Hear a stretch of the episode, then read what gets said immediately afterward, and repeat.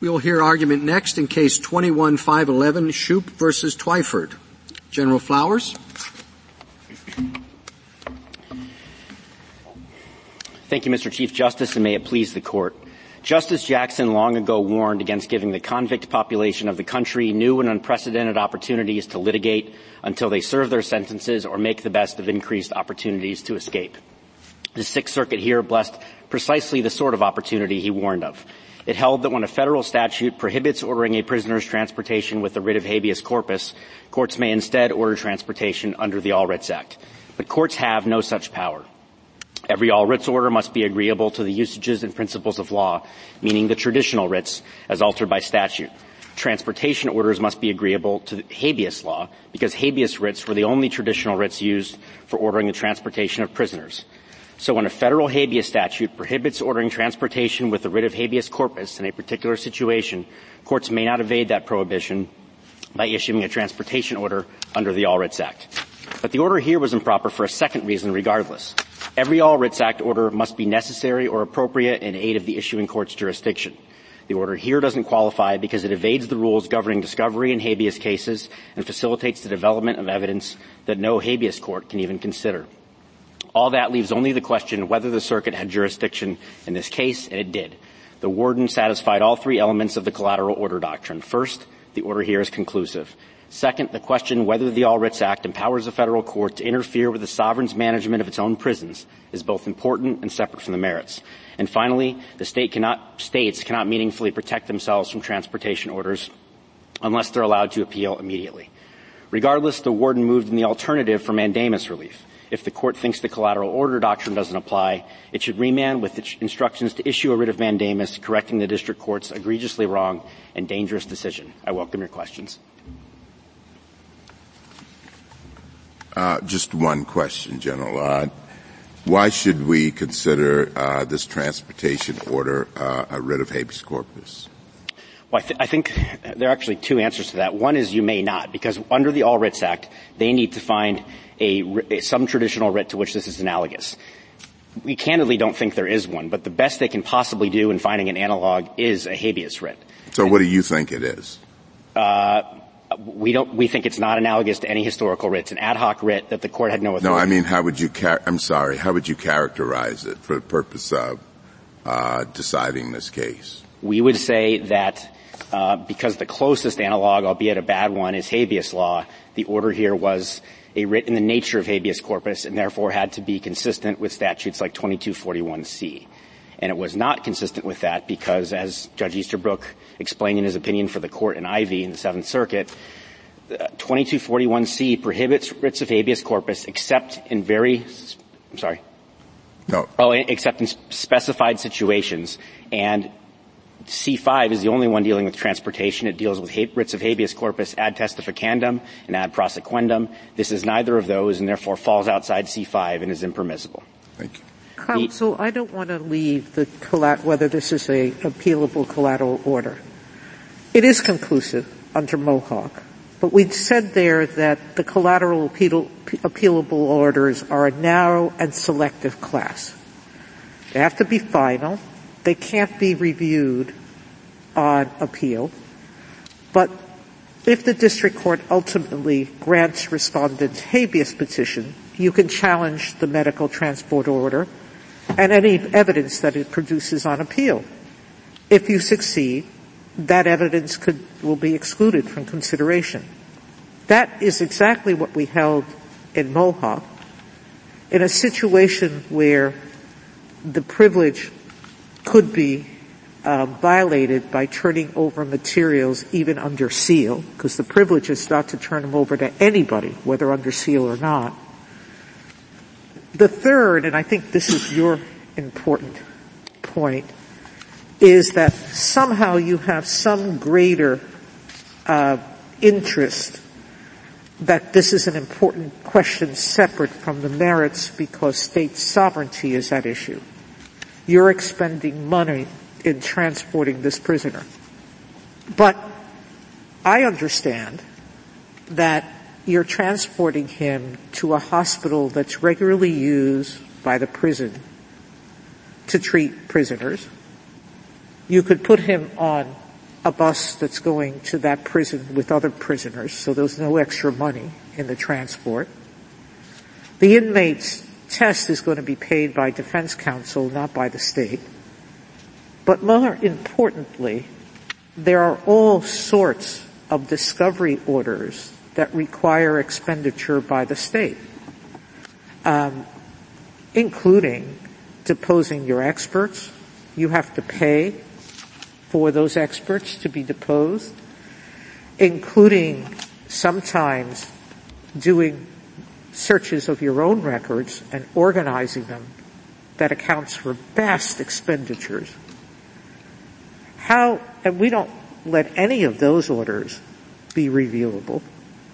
So I don't know how this fits into the Mohawk exception. We try to take that in three steps.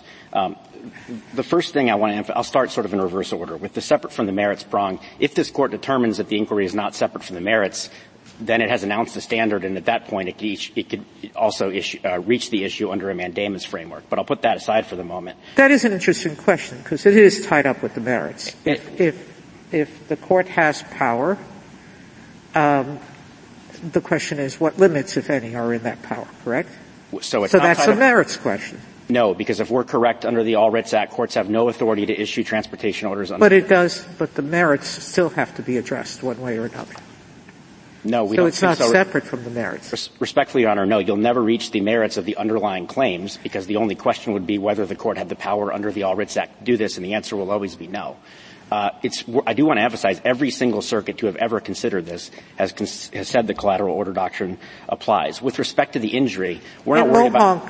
Many have had said privilege was, so we can't go by what their practice is. We have to go by what Mohawk said. I understand, though Osborne, which was the last case in two thousand seven to recognize when the collateral order doctrine apply, a case in which it applies, did say that the fact that the circuits were unanimous was significant. I do want to, more importantly, though, get to your point about monetary harms. Our risks, the harms we're concerned with have nothing to do with money. We're worried about public safety and interference with the sovereign management of the prisons. In that context, the court has said, for example, in United States v. Nixon, that even in the, in the situation where the president's subpoena to turn over documents, which is basically discovery, the, the, it could be immediately appealed because of the interference with the operations of another branch. Separate sovereigns are entitled to... But discovery to- orders of all kind pose that risk. And the, so that brings me to the second point I wanted to reach, which is how we distinguish Mohawk. Uh, and I'm, I'm happy for the opportunity to do so. What the court stressed in Mohawk is that most attorney-client rulings are mundane uh, questions. There's usually no error, and they can be corrected later on appeal because usually the harm in the disclosure of attorney-client privilege, the court said, is confined to the case at bar. It leads to evidence that shouldn't have been admitted. It causes the other side to have insight into litigation strategy and so forth. The exact opposite is true as transportation orders. Every single time we're subject to this order, we suffer harm that is unrelated to the case, namely the harm from having to expose the public to this danger. So that distinguishes um, uh, that. I believe you uh, also alluded to the importance of the issue, and sovereignty is what makes that uh, different. Uh, again, I point you to United States v. Nixon, for example, which said that you, we're not... You still haven't addressed my question. How are all of those issues different in any normal discovery situation? Because in the normal discovery situation, the harm the party suffers can be cured on appeal. So, for example, if, if attorney-client privilege is breached and information is given to one side that they can then use as evidence against them at trial, that can result in reversal. Most discovery orders are even easier than that. What makes this different is the harm we're sustaining has nothing to do with this case. Our, the harm we're, we're worried about is not the harm we sustain from this evidence. So could they do a, a writ if the defense paid for the transportation and the security? No, because, again, the writ has nothing to do with payment. The, the, the, or the injury has nothing to do with payment. The injury we're suffering is the sovereign interference with our op- safe operation of our prisons uh, um, that we cannot remedy on appeal, plus the, plus the threat to public safety. Once we transport him, we have sustained all of those harms. There's no unringing that bell after the fact. That's what makes this case different than discovery, typical discovery orders. It's what makes it more like the Nixon case, or if you want to look at the various immunity cases where the harm of actually going to trial is fully sustained once you reach trial. If there are no questions on that, I can briefly reach the the questions the court uh, granted certiorari to address. We do think the closest analog here is habeas, and that's why, because this is inconsistent with habeas law, the writ can't issue. And if the court agrees with that, that's all you need to say to reverse the Sixth Circuit. Now, there's been this late push to analogize two discovery rules, saying that this is uh, like certain rules that exist in the, in the federal rules of civil or criminal procedure. There are two problems with that. The first is that the discovery rules that they draw uh, analogies to are not actually traditional writs, and you need to find some traditional writ to which this is analogous. Botsford, this court's decision in Botsford, makes absolutely crystal clear that courts have no sort of uh freestanding common law authority to invent new discovery methods. Uh, so there was no traditional writ that allowed that. What's more is that even if the discovery rules provided the relevant usages and principles, the order here isn't agreeable to those usages and principles. Uh, the reason for that is that habeas rule six A provides the exclusive means for, exclusive means for obtaining discovery in habeas. And it requires a good cause showing that Twyford has not met and can, has never argued he can make, and indeed has affirmatively waived any intent to seek relief under. For that reason, this is permitting review that the habeas rules affirmatively disclose. That makes it like the Carlisle case, it makes it like the Syngenta case, and it makes it like the Pennsylvania Bureau of Corrections case, in which this court said that when, when there's a statute that governs a particular issue, uh, parties may not evade that using the All Writs Act. Are you taking the position that the S G was wrong in all the examples it gave of transport orders, for example, in a nineteen eighty-three claim uh, involving excessive force where prisoners ordered into uh, a different medical facility, to a medical facility for examination, or uh, uh, a danger posed in a prison that's been proven? There's been a threat of a guard going to hire someone to kill him, and there's an order to transport him to another prison. All of those, you say, are wrong.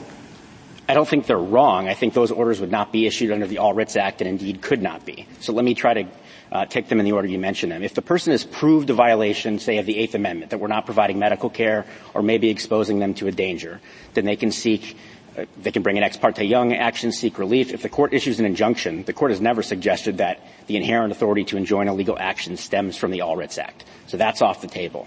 Uh, the second would be that even if they for some reason can't bring that suit, if we are doing something that violates their uh constitutional rights, they could bring a mandamus suit to, to compel us to do something to vindicate their rights. And then finally, I took you to also be asking, and I take the S G to make the point, that in some cases, if a federal prisoner brings a nineteen eighty-three suit, they may wish to have discovery, and that discovery may entail a physical examination. So here's my answer to that. Rule thirty-five A of the Federal, Civil, Federal Rules of Civil Procedure, at least arguably, would permit that plaintiff to seek that relief. The stat, courts have gone both ways on the question. I don't think the court needs to decide that here, but it's at least possible that Federal Rule Civil Procedure thirty-five will allow that. If it does not allow that, this court can, of course, amend Federal Rule thirty-five to permit it. And it, that's, if the answer is not provided by Federal Rule thirty-five, that's the way to address the question.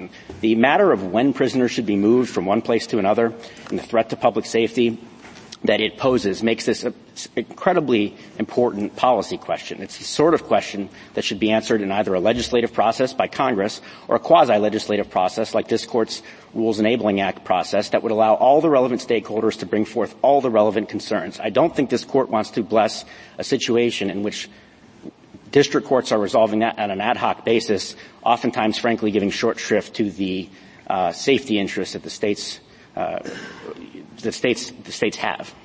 So are you saying, putting aside your Rule thirty-five point, that the only reason you can transport a, a prisoner is to testify or for trial?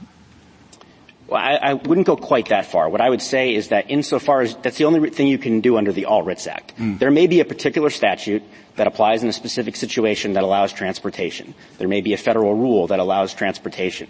But if there is none, and if you resort to the All Writs Act, then you need to show that the transportation is agreeable to the usages and principles of law. And if it's inconsistent with twenty-two forty-one C, it is not, and therefore Uh, well, but I mean, we have a lot of cases that talk about the broad and flexible office of the Great Writ and uh, uh, uh, under the All Writs Act, and it seems like that's a very confining construction. I think what we say is consistent with all those precedents, so I'll, I'll try to take them in order. One is Price, where the court ordered a uh, petitioner to be transported to argue his his appeal pro se. Now, that was before twenty-two forty-one C was enacted. There was a predecessor statute that was strikingly similar. The key point, though, is that Price never considered that statute. I don't know if it wasn't raised or what the reason was, but it simply never addressed the problem. So stare decisis absolutely requires the respect the holding of Price. It does not require extending Price's holding to a new context when doing so would require uh re- rejecting an argument that case never considered. The next case, I think, is Heyman. Uh, Heyman comes out exactly the same way under our theory, though the reasoning would be slightly different in light of subsequent legal developments. So in Heyman, it was a twenty-two fifty-five case. twenty-two fifty-five does anticipate transportation orders, and the court said that as long as you have the All Writs Act, you can issue a writ in the nature of habeas corpus. That, by the way, show, proves our point that these writs are in the nature of habeas corpus. But it, it issued what was effectively a writ of habeas corpus ad testificandum. Uh, You might ask, why didn't it just do it under C five? That's the way the case would come out today. The court wouldn't need the All Writs Act. The reason it didn't invoke C five is because at the time, courts had assumed, and Heyman, in fact, assumed, that a different statute, twenty-two forty-one A, uh, prohibited courts from invoking twenty-two forty-one C except with respect to prisoners located uh, within their jurisdiction. Years later, in Carbo, this court clarified that that was not the case and that twenty-two forty-one A has no bearing on writs issued under C five. So Heyman comes out the same way, and Price came out differently under an old statute that it failed to consider. So I don't think this is contrary to any of those, and I do want to stress that allowing it under the All Writs Act would be con- inconsistent with the cases this court's announced in the years since New York Telephone that have attempted to rein in, shall we say, overly expansive readings of the Act. So in Syngenta, in Carlisle, and to some extent Pennsylvania Bureau of Corrections, the Court has made absolutely crystal clear that when there's a statute or a rule that governs a situation, you cannot use the All Writs Act to evade that. This, if it's anything, is a writ of habeas corpus. Uh, they need to be agreeable to that. It's not, and for that reason it's improper. If there are no further questions, I'm happy to reserve the rest of my time.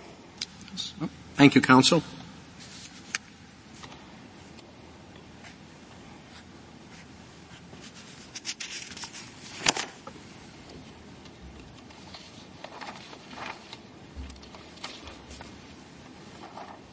Miz Rees? Mister Chief Justice, and may it please the Court. In certain rare circumstances, a federal court may order a state prisoner transported under the All Writs Act. Such an order can be agreeable to the usages and principles of law because it is analogous to numerous discovery provisions and consistent with the Court's long-standing use of the Act to assist litigants in conducting factual inquiries. And a transport order may be necessary or appropriate in a Section twenty-two fifty-four case if a prisoner shows good cause for the order and demonstrates that equitable considerations support his transport request. The Court took this sort of authority for granted in Rees, and it should not now foreclose courts from issuing transport orders under the All Writs Act. This Court has repeatedly rejected the warden's proposition that an order may be issued under the Act only if there is a common law analog. And the warden's sweeping assertion that Section twenty-two forty-one C governs all prisoner transport relies on an atextual reading of that provision and a misunderstanding of habeas corpus. I'd welcome the Court's questions. Uh, if we don't have a common law analog, how do we determine whether or not the writ is agreeable to the usages and principles of law? So a couple of points on that, Justice Thomas. First of all, I think I'd urge the Court in this particular case to take the sort of approach that it took in Harris, where when in a similar situation, when determining whether a twenty-two fifty-four, twenty-two fifty-five, excuse me, petitioner could engage in discovery, and there weren't any applicable discovery provisions to twenty-two fifty-five at that point in time, the Court looked to the Federal Rules of Civil Procedure. And I think that that is consistent with this Court's general approach in this sort of situation. It's um, the Court's been fairly limited when it finds something blocked by um existing statutory law, um, and has only done so in a couple of situations that I'd be happy to elaborate on. Uh, actually, what I'd like you to elaborate on just a bit, and your uh, jur- the uh, jurisdictional question. So the United States does agree that um, the warden has jurisdiction here. Um, I think that the order, the transport order, conclusively determines the disputed question of whether there'll be transport.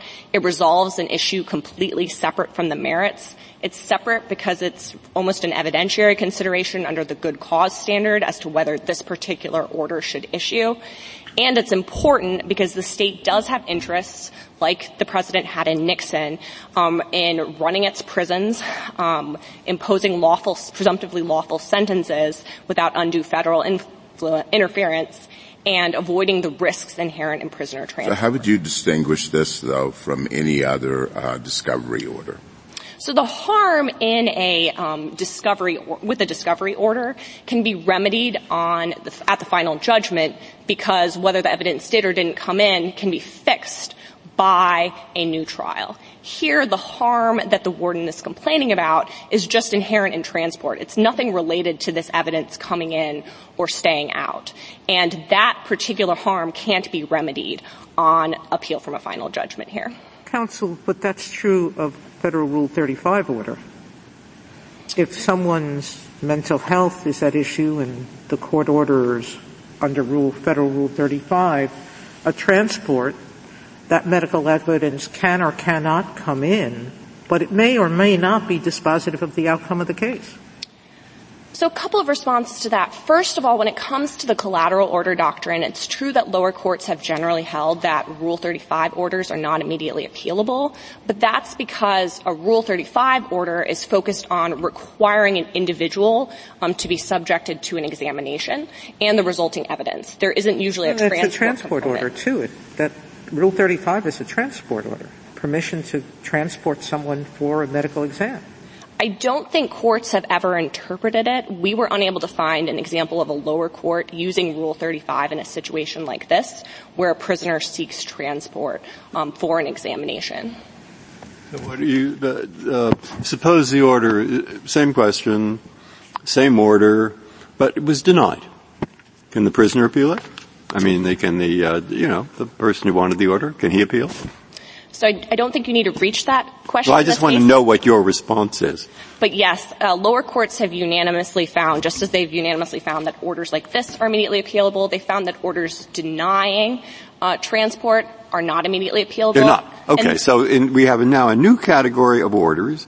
Uh, which category of discoveries, uh, orders? Uh, by the way, discovery costs money. And uh, so even if uh, a defendant uh, is uh, – doesn't end up making much difference to the case, it's going to cost him money. So he'd like it now to save that money, just as the state would like it now to save the evils that they say this order is going to provide. So I'm still back to the original question that Justice Thomas asked. Uh, there is a category of orders such that if you grant them, the defendant can appeal, often the state. But if you deny them, there is no appeal. Now, are there other things like that? Is that a big category, a little category? And by the way, there are other methods of appealing. You have twelve ninety-two B, not perfect, but it's there. And you also have mandamus. So I'd like to know, rather specifically, what this category is that you're giving uh, uh, uh appellate rights to, collateral appellate rights. Uh, where one side can do it, but not the other. So, Justice Breyer, let me offer up a couple of responses to that. Um, first of all, I think the category here would be orders requiring a state warden to transport a prisoner. That would be immediately appealable. But not, not a state, not, not a uh, state order, uh, not a discovery order, which requests uh, that the secret, uh, the state secretary of the Treasury go through records and uh, uh, provide the records that the person, you know, we can think of dozens of things like that. So I don't know if you can limit it just to transport orders. So I think, I think a court can limit it pretty easily to transport orders, and lower courts have had no problem doing that. And that's because the state and the warden have, have to incur normal, normal discovery, um, costs and burdens. That's not something that creates the basis for an immediate appeal. Okay, but, the but well, I just did think of one. I mean, what, what we would like is we would like Uh, uh, a person of the defendant's choosing, if you wish, happens to be the state, uh, to go through the, uh, what do you call it? You know, they put the dead people. Uh, uh, we'd like them to look at that. At the morgue? Yeah, the morgue. We want them to go through the morgue because there happens to be stuff in there, uh, that will help us, uh, win this. And the state says, you can't go into the morgue? My God.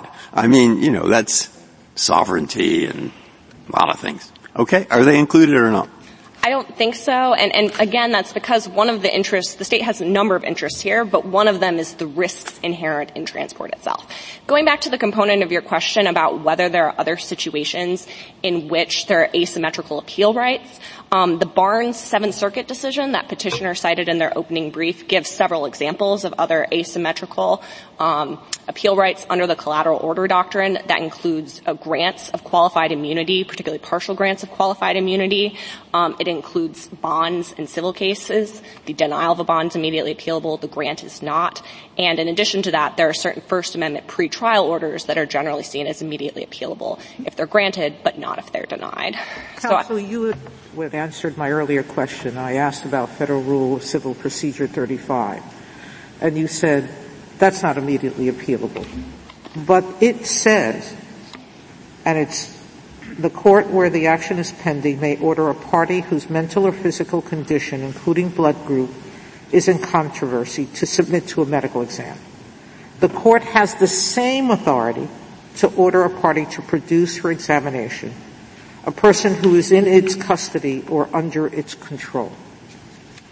So if you start by telling me that the All Writs Act, we should look at the federal rules to guide us on what is permissible or within the usages of law, doesn't that tell me?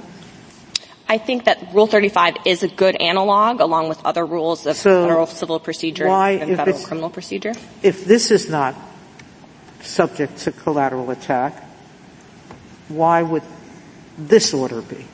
Again, it's in the same, the exact same issue. So I disagree that it's the exact same issue. I think orders requiring a warden to transport a prisoner. The court has the authority. I'm reading it. To order a party to produce for examination a person who is in its custody or under its legal control. That's the transportation order in my mind, and the rest of it, take my word for it, just requires that the notice of the motion tell you where, when, and by whom. So again, courts don't generally view that as a transport order. It's never been applied to require a warden to transport a prisoner to the extent it's required, you know, an individual, a parent, for example, to produce their child for a physical examination. That doesn't raise the same so you're, sort of you're, state. On behalf of the United States, you're saying that under Rule thirty-five, any order issued under Rule thirty-five to a warden would be collaterally reviewable. If it ordered transport, I think that it would, and that's consistent with... How about if with, it's just an order of go here and be examined? If it's an order, an examination there. That could occur in the prison, I don't think that would be a transport order. It wouldn't be immediately appealable. Okay. Oh, well, by the way, that order happens to ask the state to produce John the Tiger Man, who is the most dangerous prisoner they have ever discovered. Because here, by the way, their complaint is, one, there is danger, and two, it costs money. Well, they'll pay the money, so it isn't going to cost the money. So they're left with danger. And by the way, uh, depositions of death row inmates may in fact cost a lot of money. But you are saying that ordering a deposition of a death row inmate is not appealable. Or do you say it is appealable? So I don't think the court would need to reach that. I think that if the, the problem that I'm having, you do need to reach it, because I'm trying to figure out what the category is of uh, the orders that the uh, state can appeal, the discovery orders that the state can appeal collaterally, but the prisoner cannot. And you've got one of them, transportation. And the reason you have transportation, I take it from the other side, is because is danger involved. Okay, I have only been here for a few minutes, and it seems to me I've thought of a few which also involve danger, like the Tiger Man, okay, or death row inmates. And I bet imaginative counsel there can think of a few more. So you want to stick to the only orders that are appealable immediately collaterally are transportation orders and nothing else that provides danger, or what? I think one way to think about this would be, is the category of orders, as the court suggested in Mohawk, always going to raise this type of issue? Here, this type category of orders, because of the nature of transport, are always going to raise the risks issue. Deposition orders, I mean, assuming the deposition is happening at the prison, that's not always going to raise categorical issues the same way that transport is. And I think for that reason, that might be a situation in which mandamus or a certified appeal is more appropriate, and you don't need the collateral order doctrine to come in as to the entire category of orders. Richard, I'm, I'm just curious, uh, how many transports of prisoners are there daily in the prison system? I don't have a number for that, but I think we... Some of your amici say thousands a day. I, I wouldn't contest that, but I would say that most of those are not pursuant to a court order.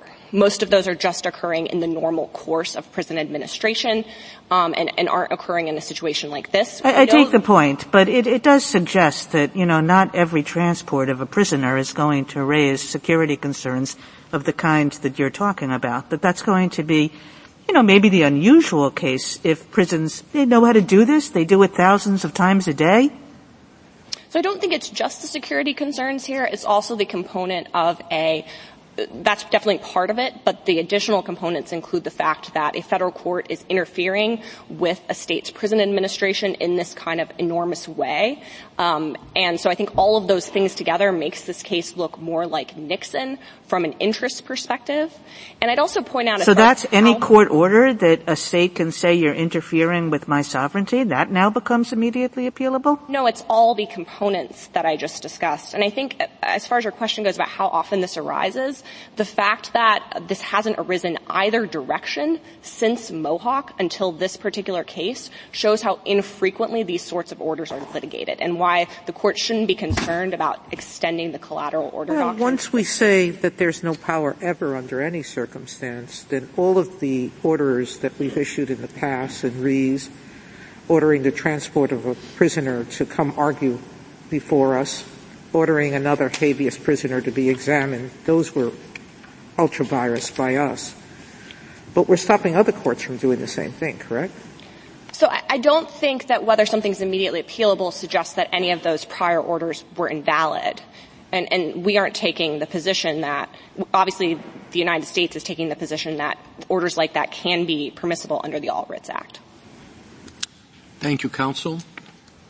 Anything further? Justice Kavanaugh? Just wanted to follow up, Miz Reaves, on Justice Thomas's first question. So if there's no common law analog and no – Uh, specific statutory authorization, in the end it seems to be a policy judgment of sorts, how much we think uh, we should analogize to other rules or what have you, as you point out. If it is in the end a policy judgment, the other side says leave it to Congress or the Rules Committees, given the public safety issues involved. And just wanted you uh, to uh, respond to that, and maybe also tell me what should inform that policy judgment if we're making it. Is it just the benefits, fairness in individual cases outweigh the costs, even though you don't think it, they do in this particular case? So I think it's important to start from the fact that the All Writs Act is always fulfilling a gap-filling role, and it always comes into play when a statute doesn't directly cover a situation, um, but there is some type of analog. And obviously here we think that the appropriate analogs to look at are these federal rules we've identified. They don't directly cover, but they do come in through Rule six in appropriate situations, and that's what the court should be looking at. As far as what the court, whether the court should feel uncomfortable here in this particular case because of policy considerations, I think that that isn't quite the role for the court to play here. I think the court has to ask, is there a gap that we can fill, and whether the, the, the components of the All Writs Act are in fact met here. And I think that Um, the court should look at analogous cases, again, like Harris. You know, the court there, discovery rules at that point in time didn't apply to twenty-two fifty-five cases, but the court said that it could still engage in gap-filling in that particular situation. And if you're worried about the transport component here and the dangers, you know, as we explain in our brief, we do think that part of the necessary or appropriate consideration court should take into account are dangers related to that. And if the court wants to say something along those lines here, that courts need to take that into account before issuing one of these transport orders under the All Writs Act, that they can do that, and, and this court could do that to make that clear. Thank you. Anybody have anything on this side? No? Thank you, counsel.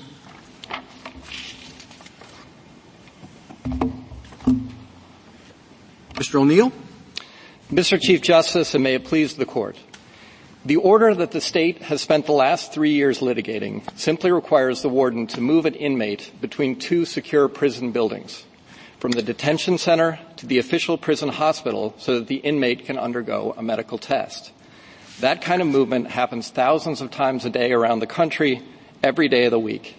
There is no appellate jurisdiction over an interlocutory order involving such a routine event, particularly one that merely removes an obstacle to counsel's investigation of the case. To allow the appeal to proceed now would require a dramatic expansion of the Cohen doctrine, despite this Court's consistent efforts to narrow it. If this Court does create a new Cohen category, it should affirm. There is no basis for petitioner's novel rule that the All Writs Act can never be used as authority for a prisoner transportation order. For three-quarters of a century, this Court has approved of the use of the All Writs Act in habeas cases, and specifically for the purpose of ordering prisoners transported. To adopt petitioner's categorical argument, this Court would have to repudiate at least three of its own decisions, cast serious doubt on federal court authority in a wide range of other contexts, and change the basic approach that has characterized the All Writs Act for the last two hundred years. Once this Court concludes that the All Writs Act permits prisoner transports in some circumstances, the only question left is whether the Act permits a transport in these circumstances. That is a classic issue for the District Court's discretion, and the Sixth Circuit correctly held that there was no abuse of discretion here. But if the Court adopts a standard fundamentally different from the one the Court supplied below, the only appropriate resolution would be to remand so that the District Court, which has the competence and the familiarity to untangle fact-bound questions, could address it in the first instance. I welcome the Court's questions. Uh, do you know whether you're going to use whatever it is you find uh, uh, from the scan in a habeas proceeding? Justice Thomas, I'm happy to explain how this evidence would be useful to us, but if you'll indulge me, I'd like to come back after that to explain why that's not the question either that this Court needs to answer at this stage or that we, we were required to answer below. But I will, I will address the question. So there are at least four ways that this evidence would be useful. First, we have an ineffective assistance at mitigation claim.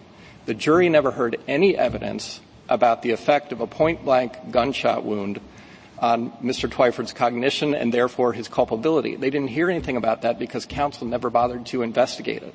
That was so even though one of the statutory mitigating uh, factors under Ohio law was mental defect.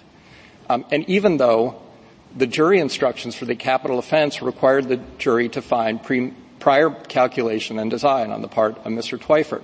Even without that evidence in the record, the Ohio Supreme Court upheld the death penalty here by a single vote. So that's the first way. The second way is, if this evidence shows, as we expect that it will, that Mister Twyford has a severe deficiency uh, in his ability to plan ahead and to think ahead, that will support a new claim of uh, ineffective assistance at the guilt phase. It would go to his ability to satisfy the, the requirements of the jury instructions. It would go to his competence to stand trial, his volu- the voluntariness of his confession.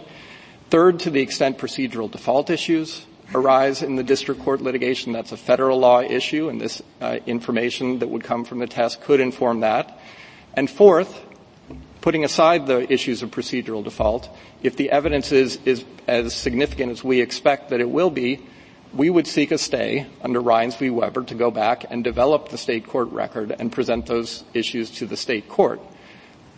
But, Justice Thomas, I don't think those are the questions that this court needs to resolve uh, to get to, to resolve the question of whether the district court had the authority to issue this order and whether appropriately exercised its discretion to do so. And in order to do that, I'd like to, to posit a slight variation on this case. If the warden refused to move Mister Twyford from his cell at this correctional institution to an examination room so that he could meet with his expert, I think there would be no question that the district court would have authority in those circumstances to tell the state that they have to uh, not frustrate the district court's um, order and to allow the, the uh, inmate to go and meet with his expert. I think that would be obvious. That is conceptually no different from what is happening here. But I guess um, my point is I, I understand you will certainly uh, state the facts and the examples in a way that are uh, in in your best interest. But you don't, on the other end of that, you don't seem to have any limiting principle. I mean, if he has no uh idea whether or not he has a claim, it seems as though he could uh meet with virtually anyone. Yes, an expert would be important. Uh the doctor might be important, but he might say, I need to meet with a mentalist uh or someone to help me recover uh, my memory. Uh there's all sorts of things. Uh, you know, it, there seems to not be a point to it, a particular issue that you are trying to, that you have evidence and you're proving it. It's almost as though it's a fishing expedition. It, it and I don't not, know how you limit that. Right. So let me explain uh, the numerous limiting principles on the district court's authority here. This order is permissible only for a few reasons. One, it is consistent with and agreeable to the usages and principles of a very specific law, eighteen U S C thirty-five ninety-nine, in which Congress said that uh, capital death row inmates like Mister Twyford shall be entitled to the services of expert, investigative, and counsel where reasonably necessary.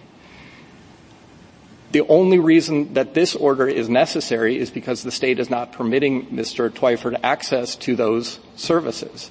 It's necessary because he cannot he cannot engage in the kind of testing that the doctors here have recommended in the hospital. So the only way that he can do it is to be transferred Uh, outside the facility to another pr- prison facility. And the fourth is, we're not talking about a mentalist or any request of any, you know, any kind that a prisoner can come up with uh, for investigation. We are talking here about uh, an indication from the Ohio State Director of Cognitive Neurology that the frontal lobe here likely has suffered damages and needs to be uh, investigated. And it is based on the undeniable fact, which the state does not refute, that Mister Twyford suffered a point-blank gunshot wound at the age of thirteen, leaving metal in his head. But you're willing to say that this order is imp- that you have this uh, right, uh, that uh, uh, your your client has this right, even if uh, there's not uh, uh, you determine that there was no. Uh, Uh, negative effect on his uh, mental capabilities as a result of this? We just don't, we don't know the answer to that yet because the test has not come back. We think that if, if the court is going to take this almost like a motion to dismiss and evaluate whether he would be able to show, uh, whether he'd be able to entitle, be entitled to relief, then it has to assume that the test shows uh, the severe harm. And if that's the case, then well, it we just seems a little inconsistent with how constrained we have been in the uh under, uh, under A D P A. And um it just seems that this is out, this goes beyond what we've done in Cullen and Pinholster uh and some of the other cases. So Justice Thomas, let me explain why I actually think this is consistent with what this court has done. The United States says you need to look here to an analog to this kind of order in order to place it within uh, the usages and principles of law. The court is not writing on a clean slate here. There is a broad spectrum of types of factual development that take place in the district court. At one end is the inquiry that happens in cases like Pinholster and Shiro v. Landrigan and twenty-two fifty-four, where the petitioner, where the inmate is seeking to introduce known facts in evidence. We are at the opposite end of the spectrum. We're not at discovery. The state hasn't even answered the petition. We're at the investigation stage. And this court specifically addressed that stage in the, in IESTIS. It specifically addressed it in the context of eighteen U S C thirty-five ninety-nine, in which Congress intended for capital uh, death row inmates to have access to these investigative services. And what it said there, despite Texas in that case advocating for Pinholster to play the gatekeeping role, this court did not adopt that standard. It didn't even cite Pinholster. Instead, instead, it said that the standard is whether a reasonable counsel would regard the services as having likely utility. And that is much less demanding than the standard that the, that the state is advocating here. Under IESTIS, the standard is, is, is the underlying claim plausible? Is there a credible chance of overcoming procedural default? We satisfy on that issue. Um, did you present to the court below? Um, I didn't see it in any of your briefing. I didn't see it anywhere in the district court or circuit court's opinion. I only saw it in the dissent downstairs, uh, below, that you had to bear a burden of showing at least that there's a plausible reason the evidence could be, would be admitted. So where did you make that showing below? We did make that showing under the standard that the district court imposed, and we, we showed that there are numerous ways in which this evidence could be uh, useful. Pinholster. No, that's different than whether it would be admissible, because that's what Justice Thomas was asking about, Cullen versus Pinholster. There is an obligation that, uh, on habeas to ensure that it's useful for some purpose. Right. Where did you make that showing below? We explained that, first, Pinholster applies only to claims under twenty-two fifty-four D one. So if the claim was not adjudicated on the merits, Pinholster does not apply. To the extent we are presenting a claim that was adjudicated on the merits, D one can be overcome, and we can show that the state court's adjudication on the merits was unreasonable. In addition, we can make these arguments as to procedural default. There are numerous ways in which this evidence may be useful, again, depending on what it is, um, despite Pinholster. We simply don't know yet how those questions are going to be presented because we are at the investigation stage of this case. This, uh, this request arises in the context of counsel's investigation, which usually would take place entirely out of sight of, of a court. And I think understanding how this happens in the usual, in the usual course explains also why this fills a gap, um, and therefore is appropriate under the All Writs Act. So typically, a prisoner would go to a court seek, seeking funding under thirty-five ninety-nine for an expert. The court would determine whether reasonable counsel would regard that as having likely a utility, and if so, would issue the order. At that point, the warden would effectuate the order, and this, there wouldn't be this issue. Mister Twyford is unusual in that he has funding of his own uh, for this test.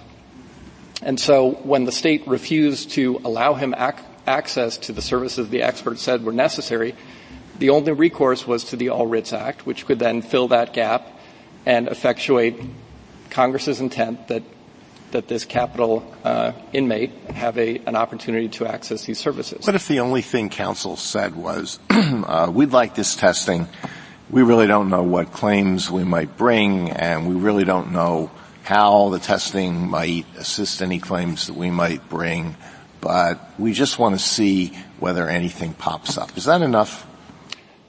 Justice Alito, I think uh, that likely would not be enough, and I think district courts, as you wrote in, in IESTIS, district courts have plenty of experience making the kinds of determinations that they ask the standard to contemplate. They would probably not be enough. You won't even, okay. Um, what's wrong with saying you have to make a connection with AEDPA? This is a habeas, this is a habeas proceeding, and uh, whatever you get, you're going to have to be able to uh, get before the court that's going to decide the habeas petition. What's wrong with saying that? So identify the claims that you're thinking of, explain what evidence you think you may get from the testing, explain how you think you would be able to get that evidence before the court in the habeas proceeding. Why is that so, why is that so onerous? That, the, the way you just described the standard is, is not onerous if what is required is what's required in IESTIS, which is that the claims be plausible and that there be a credible chance of overcoming procedural defeat, uh, procedural default. What the state is arguing is for something fundamentally different. It is saying you have to show exactly how this evidence, before you even know what it is, before the investigation has been conducted, is going to help you, uh, is going to win you uh, relief on the merits. And IESTIS considered that. IESTIS did not adopt that standard. But we accept uh, a standard that requires us to show some connection uh, to the claims that we have. In fact, we pointed to four claims below. The district court credited counsel's assertion that this investigation was necessary uh, to investigate those claims. and it noted that the showing was supported by objective and compelling facts, in particular the referral from the director of cognitive neurology and also uh, the, the undeniable uh, fact of Mister Twyford's point-blank gunshot injury.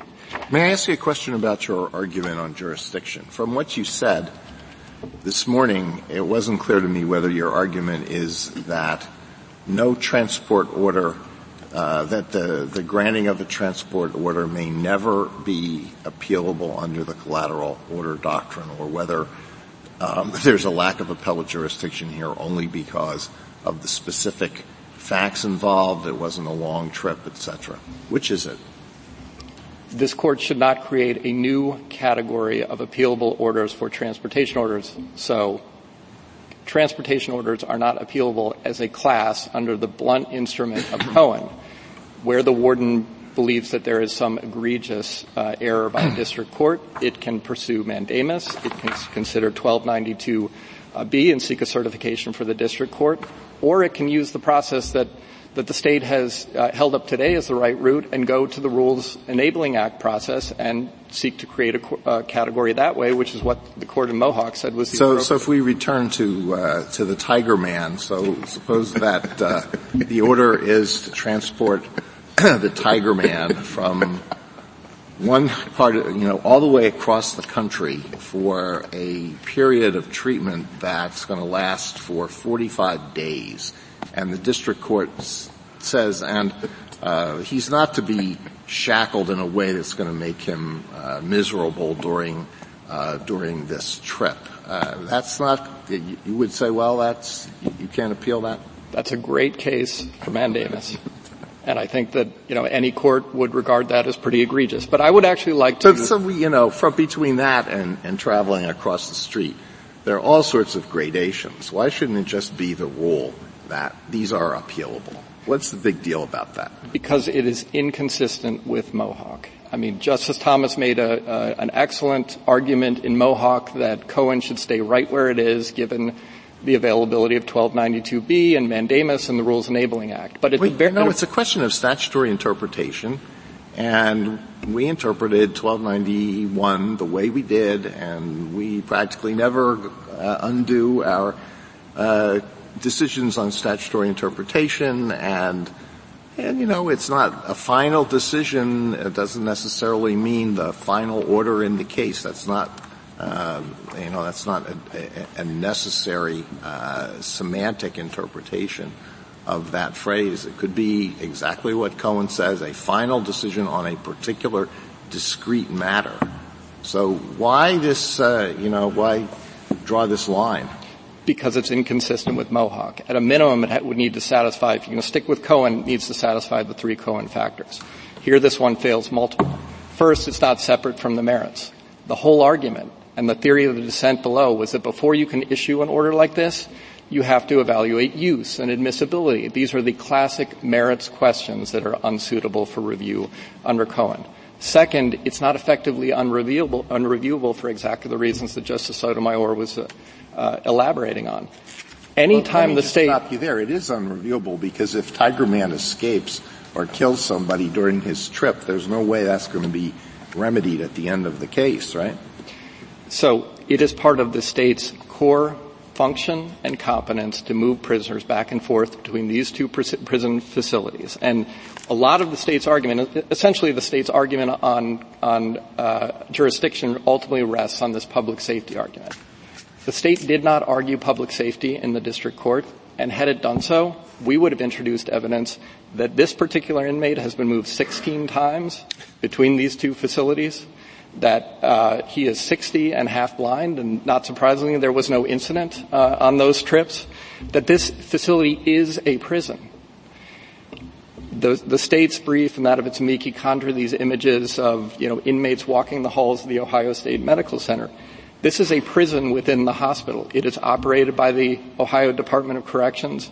If any inmate has anything other than the most routine medical care, they are put on a transport van and they are sent either to the Franklin Medical Center or to this facility, and the, the Ohio Department of Corrections advertises that on its website. And if I would like to, to explain uh, why, I think it goes to your question, why this is not immediately reviewable.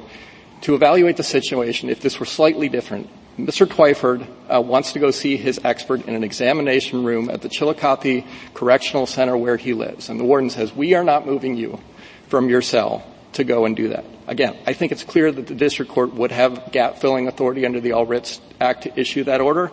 And if that is true, which it need, has to be, then several other things are true. First of all, we wouldn't consider that a writ of habeas corpus. Second, it wouldn't be effectively un- unreviewable.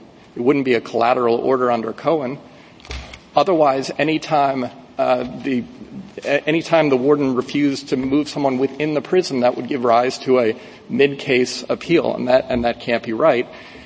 And the prisoner, in order to get that meeting, would not need to show how the evidence would ultimately be useful. That is conceptually no different from what we have here. Mister Twyford is at, being asked to move, asked for the warden to move him from one prison facility to another pr- prison facility, and the district court's authority does not depend on whether it's an inter-facility transfer, in other words, a transport by prison van from one building to the other, versus an intra-facility transport, meaning like on an elevator from one floor to the other. Those are equally true here. Um, and uh, if the court has no further questions, I'm, I'm happy to rest on our briefs. Thank you, counsel. Thank you. Uh, rebuttal, General O'Neill, uh, General uh, Flowers.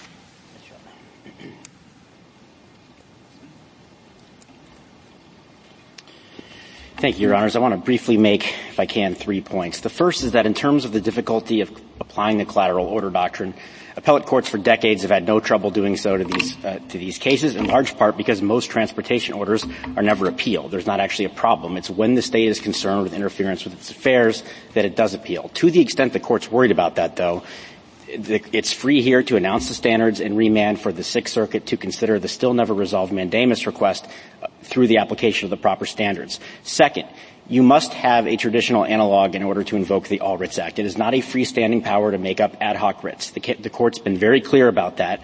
And if you hold that there is such a power, uh, you'll be contradicting those and inventing a rule with no uh, limiting principle, as Justice Thomas noted. As best I can tell, Twyford believes the All Writs Act allows courts to do anything that may have some speculative benefit to furthering the resolution of a case. The court has never adopted so uh, free-form a, a version of the All Writs Act, and it shouldn't do so here. That's especially true because, as this court recognized last week in Brown v. Davenport, the history of habeas law shows that the tendency to interfere with the state's core sovereign power to punish crime, uh, if, if, it, if the court does not carefully police the boundaries of the doctrines that permit that, they tend to expand and expand and expand. And I can assure you from my experience in this field, there will be a habeas bar eager to expand whatever door you leave ajar to make it as open as it can possibly be. And that brings me finally to the question about what's the big deal.